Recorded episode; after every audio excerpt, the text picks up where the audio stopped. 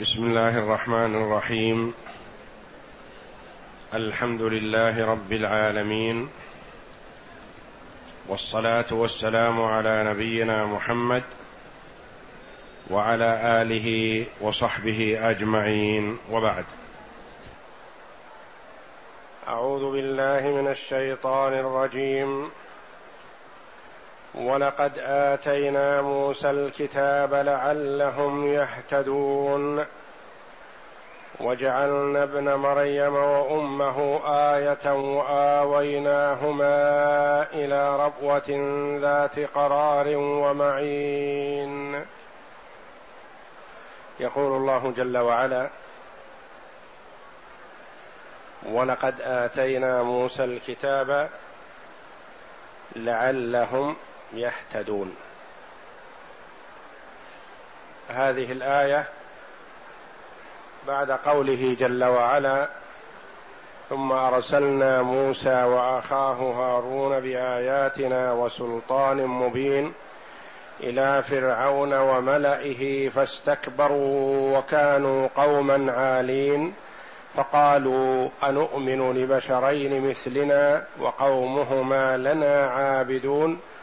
فكذبوهما فكانوا من المهلكين. بعدما ذكر الله جل وعلا ما أجاب به فرعون وملأه ما أجابوا به موسى وهارون عليهما الصلاة والسلام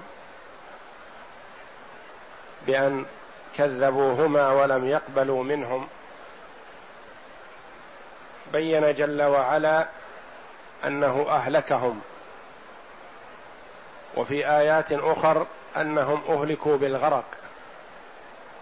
أغرقهم الله جل وعلا بالبحر كلهم من أولهم إلى آخرهم. ثم بين جل وعلا أنه بعد ذلك أعطى موسى عليه الصلاة والسلام التوراة. ولقد آتينا موسى الكتاب. المراد بهذا الكتاب هو التوراة. وقال جل وعلا آتينا موسى. بينما في الآيات السابقة يقول ثم أرسلنا موسى وأخاه هارون بآياتنا وسلطان مبين. وقال هنا ولقد آتينا موسى الكتاب. نعم. أوحي إلى موسى عليه الصلاة والسلام بالكتاب حينما ذهب إلى الطور لمناجاة الله جل وعلا ليكلمه الله جل وعلا وكان هارون عليه الصلاة والسلام مع بني إسرائيل استخلفه موسى عليه الصلاة والسلام عليهم وذهب لموعده مع ربه جل وعلا. فأعطاه الله جل وعلا هناك التوراة. والتوراة كتاب أنزله الله جل وعلا على موسى وتكلم به كما تكلم بالقرآن وكما تكلم بالإنجيل. وكما تكلم في الزبور. الله جل وعلا أنزل هذه الكتب وهي من كلام ربنا جل وعلا. ولما لم يشأ الله جل وعلا البقاء للتوراة والإنجيل والزبور دخلها التحريف والتبديل من بني إسرائيل. وحينما أراد الله جل وعلا البقاء للقرآن حفظه وحماه من الزيادة والنقصان. فهو ولله الحمد بأيدينا الآن كما نزل على محمد صلى الله عليه وسلم. فقد تكفل الله جل وعلا بحفظه ولم يكله إلى غيره بينما التوراة والإنجيل استحفظ بها بنو إسرائيل. وكل الله جل وعلا حفظها إليهم فضيعوها. والقرآن تكفل الله جل وعلا بحفظه كما قال تعالى إنا نحن نزلنا الذكر وإنا له لحافظون. ولقد آتينا موسى الكتاب المراد بهذا الكتاب هو التوراة. لعلهم يهتدون. لعلهم الضمير في لعلهم يرجع إلى من؟ إلى بني إسرائيل قوم موسى عليه الصلاة والسلام. لعلهم يهتدون إلى الحق به. فيعلمون الحق فيأخذون به ويعرفون الباطل فيجتنبونه. ومن وفق للأخذ بكتاب الله هدي إلى الصراط المستقيم. وفي قول لبعض المفسرين رحمهم الله في قوله لعلهم يهتدون قال يرجع إلى فرعون وملئه وهذا ليس بشيء وذلك أن التوراة ما نزلت على موسى عليه الصلاة والسلام إلا بعدما أهلك الله فرعون وملئه كما قال الله جل وعلا ولقد آتينا موسى الكتاب من بعد ما أهلكنا القرون الأولى فبعدما أهلك الله فرعون ومن معه أوحى الله جل وعلا إلى موسى عليه الصلاة والسلام بالتوراة. ثم أشار سبحانه وتعالى إلى قصة عيسى وأمه مريم باختصار وقد سبق بسطها في آيات كثيرة ومن أوضحها ما ورد في سورة مريم وفي سورة آل عمران وفي آيات كثيرة من القرآن في غير هاتين السورتين. قال جل وعلا هنا وجعلنا ابن مريم وأمه آية. جعلنا ابن مريم الذي هو عيسى عليه الصلاة والسلام. وأمه آية علامة تدل على قدرة الله جل وعلا وعظمته قدرته على الأشياء الغريبة العجيبة وكل شيء بقدرة الله جل وعلا. وجعلنا ابن مريم وأمه آية وهذه الآية هو أنه عليه الصلاة والسلام خلق من أم بلا أب. خلق من غير نطفة رجل. خلق بأمر الله جل وعلا ونفخ جبريل عليه السلام في مريم عليها السلام. جعلهما جل وعلا آية أي مجموع الاثنين آية. كون الرجل خلق من امرأة بدون فحل. وكون المرأة حملت بالغلام بدون أن يمسها ذكر. وآويناهما آواه بمعنى أسكنه. وآويناهما أسكناهما أو أنزلناهما أو أوصلناهما أو جعلناهما يأويان إلى ربوة. الربوة هو المكان المرتفع من الأرض المستوي. يختلف عن الجبل في أنه ليس بمستوي والربوة المكان المرتفع المستوي. وفيها قراءتان سبعيتان ربوة وربوة.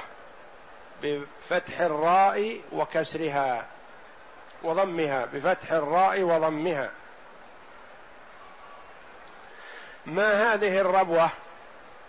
قيل أرض دمشق. وقال به بعض الصحابة وجمع من التابعين.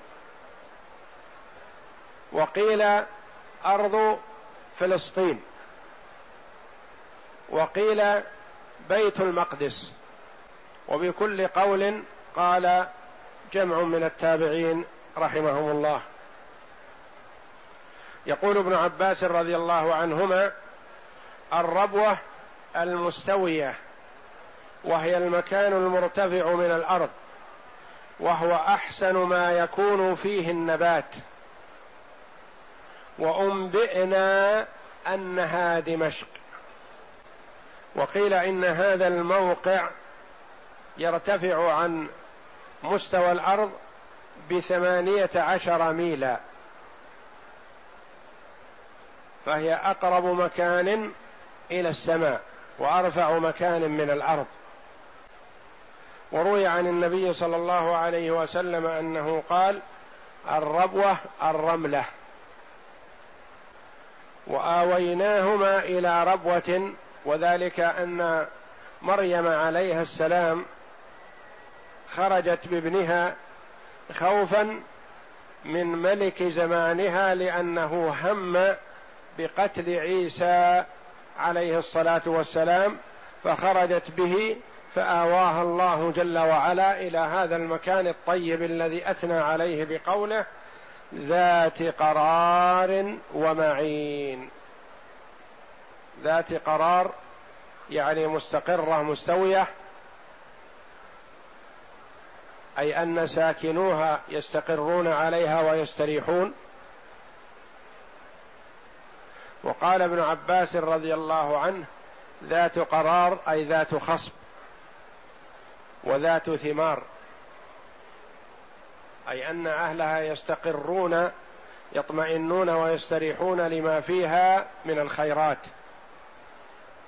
ذات قرار ومعين.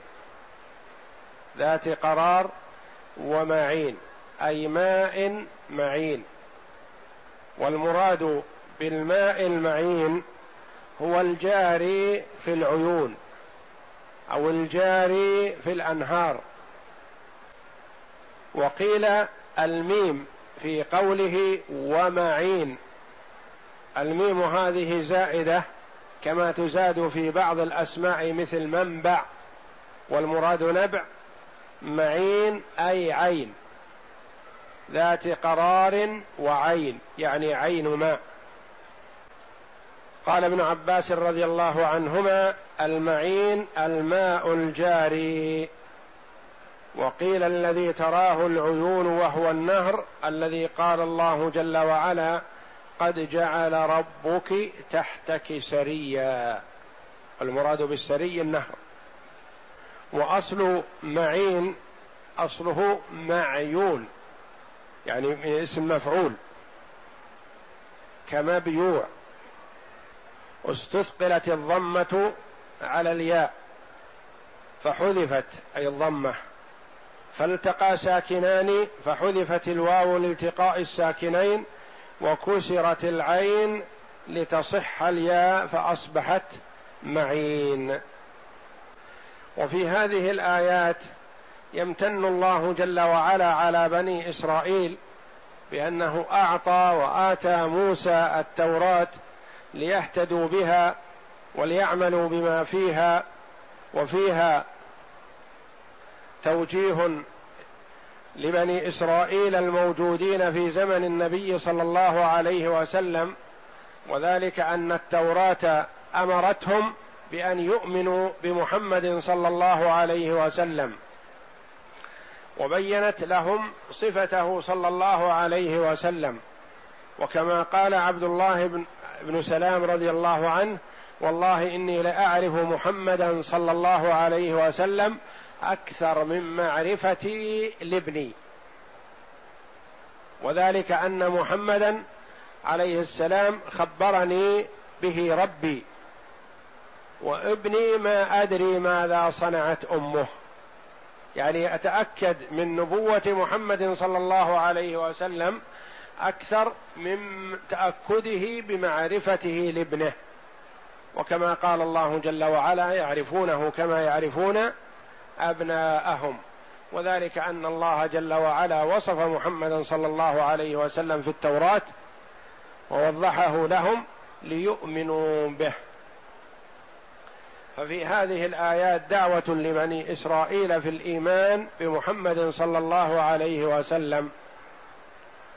وبيان أن هذا الكتاب لا يخالف الكتب السابقة التوراة والإنجيل. والله أعلم. وصلى الله وسلم وبارك على عبد ورسول نبينا محمد وعلى آله وصحبه أجمعين.